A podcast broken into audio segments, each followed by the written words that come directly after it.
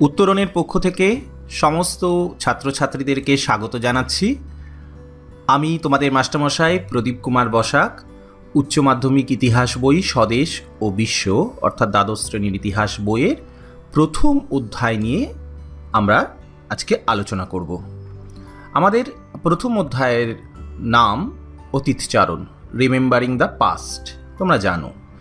এই প্রথম অধ্যায়ের প্রথম উপ অধ্যায় অর্থাৎ উপ অধ্যায় ক, অতীতের কল্পনা। এটাই কিন্তু আজকে আমাদের আলোচনার বিষয়। তোমরা ইতিমধ্যে বই পড়েছ, বইয়ে এই অধ্যায় এবং উপ অধ্যায় সম্বন্ধে একটি ধারণা লাভ করেছ। তোমাদের ধারণার উপর ভিত্তি করে আজকে আমরা এই উপ অধ্যায়টি বিস্তৃতভাবে আলোচনা করার চেষ্টা করব। তাহলে আমরা প্রথমেই দেখে নিই যে আমরা ঠিক কি কি জানতে পারব।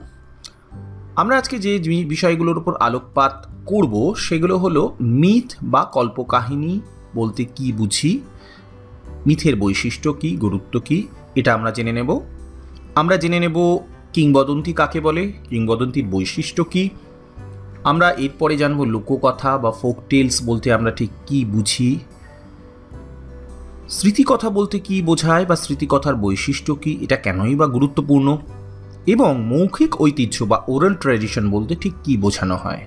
অর্থাৎ, আমরা মূলত এই উপাধ্যায়ে ইতিহাসের এমন কয়েকটি দিক নিয়ে আলোচনা করব যেগুলো ইতিহাসের উপাদান হিসেবে সাম্প্রতিককালে স্বীকৃতি পেয়েছে।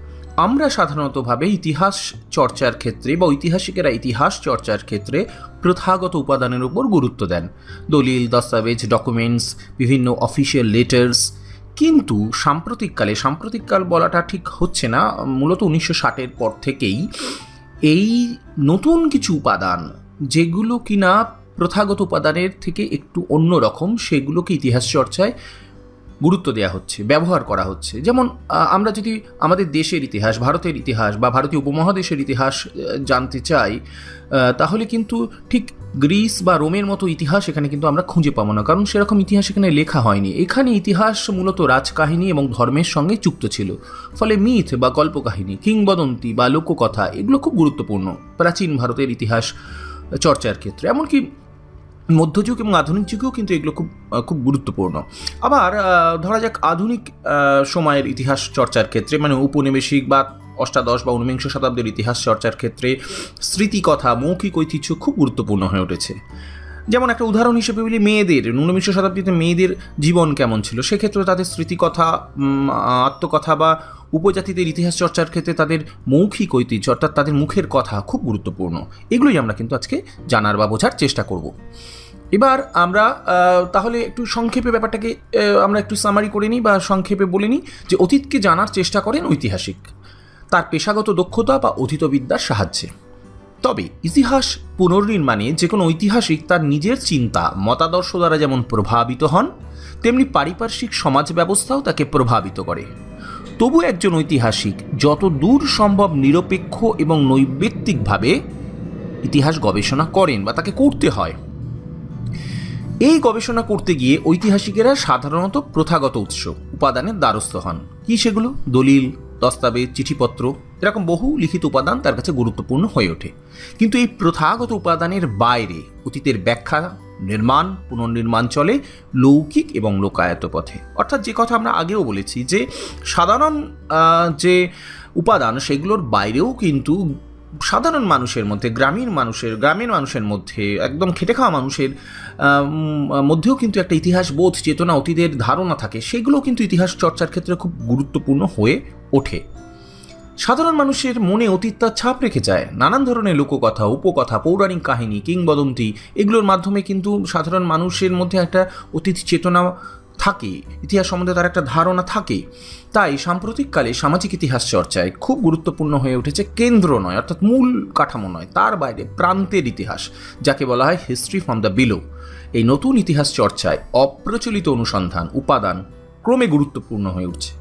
তাই অতীতের কল্পনায় মিথ, কিংবদন্তি, লোককথা, স্মৃতিকথা, মৌখিক ঐতিহ্য গুরুত্বপূর্ণ হয়ে উঠছে। তাহলে এখানে তোমরা বুঝতে পারছ বা তোমাদের যদি এখানে প্রশ্ন করা হয়, খুব সহজেই তোমরা এই উত্তরটা লিখতে পারবে যে সাম্প্রতিককালে বা আধুনিক ইতিহাস চর্চায় কেন বা অতীতের কল্পনায় কেন মিথ, কিংবদন্তি, লোককথা, স্মৃতিকথা গুরুত্বপূর্ণ হয়ে উঠছে, এটা নিশ্চয়ই তোমরা বুঝতে পেরেছ। তোমরা এ বিষয়ে যদি তোমাদেরকে প্রশ্ন করা হয় বা প্রশ্ন আসে পরীক্ষায়, তোমরা কিন্তু সেটা উত্তরটা লিখতে পারবে। এইবারে আমরা সংক্ষেপে এই মিথ, কল্পকাহিনী কিংবদন্তি, লোককথা কাকে বলে, এগুলো জেনে নেওয়ার চেষ্টা করব। প্রথমেই আমরা জানব মিথ বা কল্পকাহিনী সম্বন্ধে। মিথ কি? মিথ বলতে সাধারণত আমরা খুব সহজ বা ছোট করে আমরা বুঝি যে মিথ হলো এক ধরনের ঐতিহ্যগত বিবরণ বা পবিত্র ভাষ্য যা মানবকুল এবং জগৎ সৃষ্টির ব্যাপারে জড়িত। সাধারণত অতি দানবীয়, অতি মানবীয়, অতি ভৌতিক কল্পঘটনা এবং চরিত্রের সমাবেশ ঘটে মিথে। তোমরা একটু ছবিটা দেখো। এ দেখো, ছবিটা দেখ, এই ছবিটা তোমাদের কাছে খুব পরিচিত। সমুদ্র মন্থনের সময় একদিকে দেবতা আর দানবের মধ্যে যে লড়াইটা হচ্ছে এবং সেখান থেকে তোমরা জানো যে অমৃত উঠেছিল, সেখান থেকে লক্ষ্মী উঠেছিল। এই যে উপাখ্যান, এটা আমরা আমরা বুঝতেই পারছি যে এটা অনেকটাই মানে কল্পনির্ভর এক ধরনের কল্পনার কাহিনী। কিন্তু এর সঙ্গে পুরাণ বা এর সঙ্গে পৌরাণিক কাহিনীগুলোর ভীষণভাবে যোগ রয়েছে সম্পর্ক আছে, ইতিহাসে কলিযুগের যে ধারণা, তার সঙ্গে এটার খুব সুন্দর সম্পর্ক আছে। ফলে এই অর্থাৎ মিথের মধ্যে একটা অদ্ভুত অদ্ভুত ব্যাপার থাকে, একটা অতি দানবীয় ব্যাপার থাকে, একটা অতি মানবীয় ব্যাপার থাকে। আমাদের খুব ভয় লাগে, আমাদের খুব ভক্তি জাগে, কিন্তু সেটাও কিন্তু ইতিহাস চর্চার ক্ষেত্রে গুরুত্বপূর্ণ। কীরকম মিথের বৈশিষ্ট্যগুলো তাহলে আমরা একটুখানি দেখে নিই? মিথ সাধারণত স্থান, কাল, পাত্র নির্ভর হয়। অর্থাৎ কোনো জাতি বা দেশের ঐতিহ্যগত হলো লোককথা অর্থাৎ মিথ কোনো না কোনো দেশকে, কোনো না কোনো সময়কে নির্দেশ করে। তাহলে ইতিহাসের স্থান কালপাত্র কিন্তু খুব গুরুত্বপূর্ণ। মিথের ক্ষেত্রেও কিন্তু গুরুত্বপূর্ণ। মিথ বা কল্পকাহিনীতে সাধারণত ঈশ্বর, অতিমানব, অতিপ্রাকৃত ঘটনা সমাবেশ দেখতে পাওয়া যায়, যেটা আমরা ছবিতেও দেখেছি। এরকম অনেক কল্পকাহিনীর কথা তোমরা জানো। আচার অনুষ্ঠান, সাংস্কৃতিক রীতিনীতির সঙ্গে মিথের সম্পর্ক থাকে, বলাই বাহুল্য। মিথ সাধারণত একটি আদর্শ জীবনাবস্থা তুলে ধরে। মানে মিথের মাধ্যমে আসলে একটা আদর্শ সমাজ, আদর্শ জীবন কেমন হওয়া উচিত? ভালো দিকটা কীরকম হতে দেখা যায় মিথের অধিকাংশ ক্ষেত্রে খারাপ আর ভালোর দ্বন্দ্ব থাকে। আলটিমেটলি দেখা যায়, শেষ পর্যন্ত দেখা যায় ভালোর জয় হচ্ছে। এই একটা দিক কিন্তু মিথ আমাদেরকে নির্দেশ করে। মিথের মধ্যে এক ধরনের বিশ্বজনীনতা আছে। অর্থাৎ পৃথিবীর বিভিন্ন কল্পকাহিনীগুলোর মধ্যে বেশ কিছু মিল খুঁজে পাওয়া যায়। যেমন বাইবেলে নোয়ার কাহিনী আছে। তোমরা হয়তো অনেকে জানো সেই নোয়ার কাহিনীতে একটা বন্যার একটা ঘটনা আছে। সেই বন্যা থেকে পৃথিবীকে বাঁচানোর একটা সংযোগ আছে। আমাদের দেশেও পুরাণেও কিন্তু বন্যা আছে এবং সেই বন্যা থেকে অবতার তত্ত্ব, অর্থাৎ বন্যার হাত থেকে সমস্ত জীবজগৎকে বাঁচানোর যে তত্ত্ব, তার সঙ্গে কিন্তু বাইবেলের নোয়ার কাহিনীর অনেক মিল পাওয়া যায়। এবার ইতিহাস চর্চা বা বৌদ্ধিক চর্চার ক্ষেত্রে মিথ কেন গুরুত্বপূর্ণ বা গুরুত্বটা কোথায়? সেই গুরুত্বটা কিন্তু বেশ অপরিসীম। কীরকম? কল্পকাহিনীগুলো থেকে ইতিহাসের বেশ কিছু তথ্য বা উপাদান কিন্তু পাওয়া যায়। হ্যাঁ এটা ঘটনা যে কল্পকাহিনী বা মিথ ইতিহাস নয়, কিন্তু ইতিহাসের বেশ কিছু নিদর্শন বা ঘটনার নির্দেশ কিন্তু মিথে পাওয়া যায়। যেমন ধরো রোমের ইতিহাসের ক্ষেত্রে রোমুলাসের জীবন কাহিনী কিন্তু গুরুত্বপূর্ণ। এখান থেকে রোমনগরীর উত্থান কথা কিছুটা পাওয়া যায়। আবার পুরাণ, ইতিহাস, প্রাচীন যুগের ইতিহাস চর্চার ক্ষেত্রে ভারতীয় উপমহাদেশে পুরাণ খুব গুরুত্ব পাচ্ছে ইদানিংকালে। এই এই পুরাণে কলিযুগ বা অবতার তত্ত্ব আদিমধ্যযুগে কিন্তু উপমহাদেশ সম্বন্ধে জানতে আমরা পারি। এই নিয়ে রামশরণ শর্মা থেকে আরম্ভ করে আধুনিককালে ব্রজদুলাল বাবু অনেকেই এ বিষয় নিয়ে যথেষ্ট গবেষণা করেছেন, আলোকপাত করেছেন, পুরাণ খুব গুরুত্ব পায়। আবার ভারতীয় পুরাণ থেকে প্রাচীন রাজবংশের উল্লেখ বংশলতিকা পাওয়া যায় এবং সেই বংশলতিকা এবং রাজবংশ কিন্তু খুব একটা ফেলে দেওয়ার মতো নয়, খুব একটা অবহেলা করার মতো নয়, যথেষ্ট গুরুত্বপূর্ণ। এবার আরও কী কী গুরুত্ব হতে পারে? মিথ বিশ্বব্রহ্মাণ্ডের সৃষ্টি রহস্য বা কসমোলজি সম্পর্কে একটা ধারণা তুলে ধরে। অর্থাৎ কীভাবে বিশ্বব্রহ্মাণ্ড তৈরি হলো কোন পদ্ধতিতে তৈরি হলো, এর একটা অদ্ভুত রূপ তুলে তবে অবশ্যই সেটা বিজ্ঞানের সঙ্গে অতটা মেলে না, কিন্তু এটা মানুষের মধ্যে একটা শ্রদ্ধা বা ভয়ের একটা জীবনাদর্শ তুলে ধরে। মিথ যে নীতি বা আদর্শের উপাখ্যান তৈরি করে, তা সমাজের বুকে মানুষের মধ্যে অবস্থান করে, পরম্পরাগতভাবে অবস্থান করে। এই যে যেমন রামরাজ্যের ধারণা বা রাম রামায়ণের সময়কার যে যে সমাজ বা যে আদর্শ, সেটা আজও কিন্তু আমাদের মনের মধ্যে অনেক ক্ষেত্রে গেঁথে যায়। গান্ধীজিকেও প্রভাবিত করেছিল রামায়ণ এবং মহাভারতের সেই সময় সেই আদর্শগুলো। মহাত্মা গান্ধী বিংশ শতাব্দীতে জাতীয়তাবাদী আদর্শে আমরা বললাম যে জাতীয়তাবাদ আদর্শের সময় তিনি ইংরেজ শাসনের পরিবর্তে রামরাজ্যের রামরাজ্য গড়ে তোলার চেষ্টা করেছিলেন। অর্থাৎ অতীতের সেই সুন্দর সময়ের যে ব্যাখ্যা আমরা পাই, সেই সুন্দর সময় কে তিনি পুনঃপ্রতিষ্ঠিত করার একটা ধারণা তার মধ্যে কিন্তু ছিল, যেটাকে তিনি রামরাজ্য কনসেপ্ট দিয়ে বা ধারণা দিয়ে তুলে ধরার চেষ্টা করেছিলেন সাধারণ মানুষের কাছে। এরপরে আমরা আলোচনা করি কিংবদন্তি বা লিজেন্ড এবার প্রথমেই যেটা বলি যে কিংবদন্তি কিন্তু কোনো না কোনো ব্যক্তি, অর্থাৎ মিথ যেমন কোনো একটা ঘটনাকে নিয়ে হয় কিংবদন্তি কোনো বিশেষ কোনো ব্যক্তিকে নিয়ে হয় এবং সে ব্যক্তি কিন্তু লার্জার দ্যান লাইফ অর্থাৎ অনেক অতি দানবীয়, অতি মানবীয়, আমাদের মতো সাধারণ মানুষের মতো নয়। কিংবদন্তি বা লিজেন্ড সাধারণত কোনো বীর বা যোদ্ধা কিংবা অসীম ক্ষমতা সম্পন্ন অথবা অতীন্দ্রিয়, অলৌকিক ক্ষমতার অধিকারী ব্যক্তিদেরকে কেন্দ্র করে গড়ে ওঠে। ইউরোপে ধর্ম সংস্কার আন্দোলনের সময় খ্রিস্টান সাধুদের অতিপ্রাকৃতিক শক্তি যেটা মানে অদ্ভুত শক্তি, অনেক ক্ষেত্রে সেটা অনাবাস্তব, বাস্তব নয়, কিন্তু সেই জীবনটাকে ঘিরে কিন্তু কিংবদন্তি গড়ে উঠেছিল। আমাদের দেশে, অর্থাৎ ভারতে, ইতিহাস এবং পুরাণে বহু কিংবদন্তি চরিত্রের সন্ধান পাওয়া যায়। তোমরা জানো, রামচন্দ্র, শ্রীকৃষ্ণ, এই যে চরিত্রগুলো এরা কিন্তু সাধারণ মানুষের মতো নয়। আমাদের থেকে অনেক শক্তিশালী, সম্পন্ন, অনেক বুদ্ধি, অনেক ক্ষমতা এবং বিক্রমাদিত্যের গল্প কাহিনী তোমরা পড়েছো, বিক্রমাদিত্য অদ্ভুত ক্ষমতার অধিকারী। ফলে এরা কিন্তু কিংবদন্তি চরিত্র। আবার গ্রিসে হারকিউলিস বা প্রমিথিউসের কথা বলা যায়, তারাও কিন্তু কিংবদন্তি চরিত্র। তাহলে এবং কিংবদন্তির বৈশিষ্ট্য কি আমরা বুঝতে পারছি মোটামুটি? তাও আরেকবার দেখে নিই। কিংবদন্তি সাধারণত লোককথা বা লোকগাথা, অর্থাৎ লোক মুখোমুখি মুখে মুখে প্রচারিত বা প্রসারিত হয়। আসলে রামায়ণ বা মহাভারত কিন্তু শুরুর দিকে লোকমুখে প্রচারিত হতো। পরে তার এটা লিখিত রূপ হয়। যে কোনো দেশে কিংবদন্তিগুলো সাধারণত লোকমুখে প্রচারিত হতো। কিংবদন্তি মূলত আখ্যান নির্বাহ অর্থাৎ গল্পের আকারে কাহিনীগুলোকে উপস্থাপন করায় তাই মানুষের মনে থাকে তার ভালো লাগে। অধিকাংশ ক্ষেত্রে কিংবদন্তির নায়ক একজন পুরুষ, যিনি কিনা সাহসী, ধার্মিক, দয়ালু, বলবান।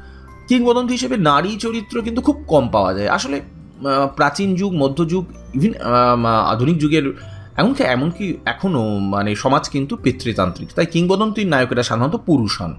কিংবদন্তির চরিত্রগুলো সাধারণত মানুষের চেয়ে বেশি ক্ষমতাশালী, অর্থাৎ লার্জার দ্যান লাইফ এবার কিংবদন্তির গুরুত্বটা আমরা দেখি। যেহেতু কিংবদন্তি লোকপরম্পরায় চলে আসা অতীত অভিজ্ঞতার বহুশ্রুত কাহিনী, অর্থাৎ অতীত অভিজ্ঞতার কাহিনীগুলো অনেক মানুষ দীর্ঘদিন ধরে শুনে এসেছে, তাই একে ইতিহাসসম্মতভাবে বিবরণ বলে অনেকে মনে করেন। কিন্তু পুরো ইতিহাস নয়। কারণ মাথায় রাখতে হবে, কিংবদন্তি মানেই কিন্তু ইতিহাস নয়, এটা মাথায় রাখতে হবে। কারণ সমস্ত কিংবদন্তি চরিত্রের মধ্যে একটা অবাস্তবতা থাকে, একটা অতিলৌকিকতা থাকে। তাই বাস্তব অস্তিত্ব কিন্তু অনেক ক্ষেত্রেই ঐতিহাসিকেরা খুঁজে পায়নি একেবারে হুবহু সেই চরিত্রটা ইতিহাসে ছিল কি না বা আদৌ আছে কিনা, এটা নিয়ে কিন্তু এখনও অনেক বিতর্ক রয়ে গেছে। তাই কিংবদন্তিকে পুরোপুরি ইতিহাস সম্মত বলা যায় না। কিন্তু ইতিহাস চর্চার ক্ষেত্রের গুরুত্বটা রয়েছে। অনেক ক্ষেত্রে অতীতের কিংবদন্তি চরিত্রগুলো বাস্তব সময়ের প্রয়োজনে নানাভাবে জীবন্ত হয়ে ওঠে অর্থাৎ কিংবদন্তি চরিত্রগুলো বিভিন্ন সময় খুব গুরুত্বপূর্ণ হয়ে ওঠে। যেমন ধরা যাক ভারতের জাতীয়তাবাদী আন্দোলন যখন গড়ে উঠছে বা জাতীয়তাবাদ গড়ে উঠছে, তখন রামচন্দ্র বা কৃষ্ণ চরিত্র কিন্তু খুব গুরুত্বপূর্ণ হয়ে উঠেছিল। বঙ্কিমচন্দ্রের কাছে কৃষ্ণ চরিত্র খুব গুরুত্বপূর্ণ হয়েছে। তিনি কৃষ্ণ চরিত্রকে কেন্দ্র করে তিনি অনেক প্রবন্ধ লিখেছিলেন। আবার কিংবদন্ত কিংবদন্তি তো শুধুমাত্র আনন্দ বা বিনোদন দেয় না, আমরা শুধু সেটাকে পড়ে আনন্দ পাই না। এখানে কিন্তু মানুষকে ন্যায় নীতির আদর্শের পথ দেখায়। অর্থাৎ ন্যায় নীতি নির্ধারণের ক্ষেত্রে কেমন আদর্শ হওয়া উচিত, সেক্ষেত্রে বাস্তবের সঙ্গে ওই অতীতের যুপাখ্যান সেগুলোর একটা মেলবন্ধন কখনো কখনো হয়, যেটা আমরা গান্ধীজির রামরাজত্বের ধারণার ক্ষেত্রে পড়েছি। এবার আসি লোককথা বা ফোক টেলস কাকে বলে। কথা, তোমরা জানো, লোককথা মানে হলো লোক সংস্কৃতির সঙ্গে সম্পৃক্ত, অর্থাৎ গ্রামীণ সংস্কৃতির সঙ্গে সম্পৃক্ত, সাধারণ মানুষের সংস্কৃতির সঙ্গে সম্পৃক্ত। মূলত গ্রামীণ কৃষক, মানুষদের জীবনের সঙ্গে যখন কোনো পৌরাণিক কাহিনী, বীরগাথা ইত্যাদি জুড়ে যায়, তখনই কিন্তু লোককথা তৈরি হয়। আমাদের দেশে, ভারতীয় উপমহাদেশে প্রাচীনকাল থেকে লোককথার চল ছিল। তোমরাও কিন্তু এখন অনেক এই ধরনের লোককথা ছোটোবেলাতেও পড়েছো এখনও মানে আমরা পড়ি, আমাদের ভালো লাগে পড়তে। উদাহরণ হিসেবে আমরা বলতে পারি পঞ্চতন্ত্রের কথা, হিতোপদেশের কথা, জাতকের গল্পগুলোর কথা, আজও সমানভাবে জনপ্রিয়। আমরা জানি টেলিভিশনে কার্টুন হিসেবে বা বিভিন্ন কাহিনী হিসেবে এগুলো আজও দেখানো হয়। ফলে এগুলো কিন্তু আসলে বা আদতে লোককথা। এবার লোককথার বৈশিষ্ট্য কী? প্রথম দিকে লোককথাগুলো ছিল অলিখিত, অর্থাৎ মুখে মুখে প্রচলিত ছিল। পরে এগুলোকে বিভিন্ন পণ্ডিত ব্যক্তিরা বা অন্য কিছু মানুষ যারা এগুলোকে সংকলিত করেছেন। সংকলিত হয়েছিল বলে এগুলো এখনও পর্যন্ত হারিয়ে যায়নি, আমরা এগুলো পড়তে পারি, জানতে পারি। লোককথাগুলি অনেক ক্ষেত্রে নীতি কথায় পরিণত হয়। অর্থাৎ লোককথার মধ্যে দিয়ে কোনো নৈতিক আদর্শকে ভালো, মন্দ ঠিক, ভুল এইগুলোর এই আদর্শকে তুলে ধরা হয়। ফলে শিশু কিশোরদের কাছে এটা ভীষণ জনপ্রিয়। এই কারণে বাচ্চাদেরকে ছোটবেলা থেকে লোককথা পড়ানো হয় যাতে তাদের মধ্যে একটা নীতিবোধ গড়ে ওঠে। কোনটা ঠিক, কোনটা ভুল, কোনটা মঙ্গল, কোনটা অমঙ্গল, কোনটা ন্যায়, কোনটা অন্যায়। এই বোধগুলো কিন্তু মানে লোককথার মাধ্যমে তৈরি হয়ে ওঠে, যেটা আজও আমাদের কাছে সমানভাবে গ্রহণযোগ্য। আর কি? লোককথায় মানুষের পাশাপাশি ভূত প্রেত, দৈত্য, দানব, নানান ধরনের মানে এরকম পশু, এমনকি পরী, এদেরও আবির্ভাব ঘটে। তাই লোককথা অনেক সময় অনেকগুলো ভাগে ভাগ হয়ে যায়। যেমন পশুদের নিয়ে যে লোককথা সেটা হলো পশু পশু কথা। আবার পরীদের নিয়ে যে লোককথা তাকে বলা হয় পরিকথা লোককথা সমাজের লোককাহিনী অর্থাৎ সাধারণ মানুষের সুখ, দুঃখ, হাসি, কান্না, এতে সহজেই কিন্তু ধরা পড়ে। অর্থাৎ খেটে খাওয়া মানুষ, গ্রামের মানুষ, প্রান্তিক মানুষের জীবনের জলছবি যেন লোককথা। এবার লোককথার গুরুত্ব কি? লোক ইতিহাস অর্থাৎ ফোক হিস্ট্রি, আসলে অন্য মানুষের ইতিহাস যারা সমাজের মূল স্রোত বা বৃত্তের বাইরে থাকে। লোককথায় সমাজে প্রান্তীয় মানুষ বা নিম্নবর্গের মানুষের জীবনের জল ছবি আমরা কিন্তু খুঁজে পাই। মানুষের জীবনের সমস্যা সমাজ, অর্থনীতি, রাষ্ট্রনীতি সভ্যতার সংকট, সবই কিন্তু লোককথার মধ্যে পরিবেশিত হয়, গল্পের আকারে পরিবেশিত হয়। কিন্তু সেখানে কিন্তু একটা বড় দিক, সমাজ সম্বন্ধে অনেক কিছু বলা থাকে, রাষ্ট্রনীতি সম্বন্ধে বলে থাকে, সংকট সম্বন্ধেও কিন্তু আভাস থাকে লোককথায়। তবে এটাও ঠিক, লোককথায় অনেক অতিরঞ্জন থাকে। তাই সরাসরি আমরা এটাকে ইতিহাস হিসেবে লোককথাকে গ্রহণ করতে বা মান্যতা দিতে পারি না।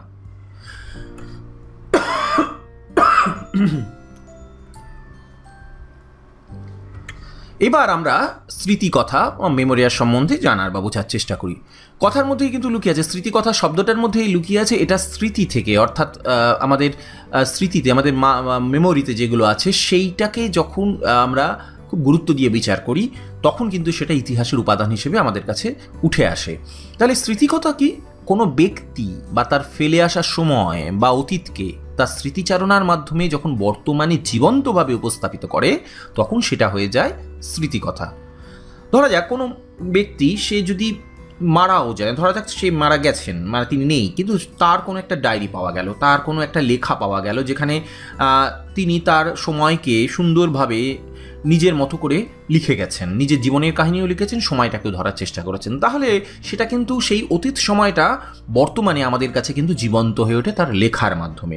তাহলে এবার স্মৃতিকথা বুঝতেই পারছ, নানান ধরনের হতে পারে, নানান ভাবে স্মৃতিকথা তৈরি হতে পারে। কি কি? যেমন সাক্ষাৎকার ভিত্তিক স্মৃতিচারণা। এটা খুব গুরুত্বপূর্ণ।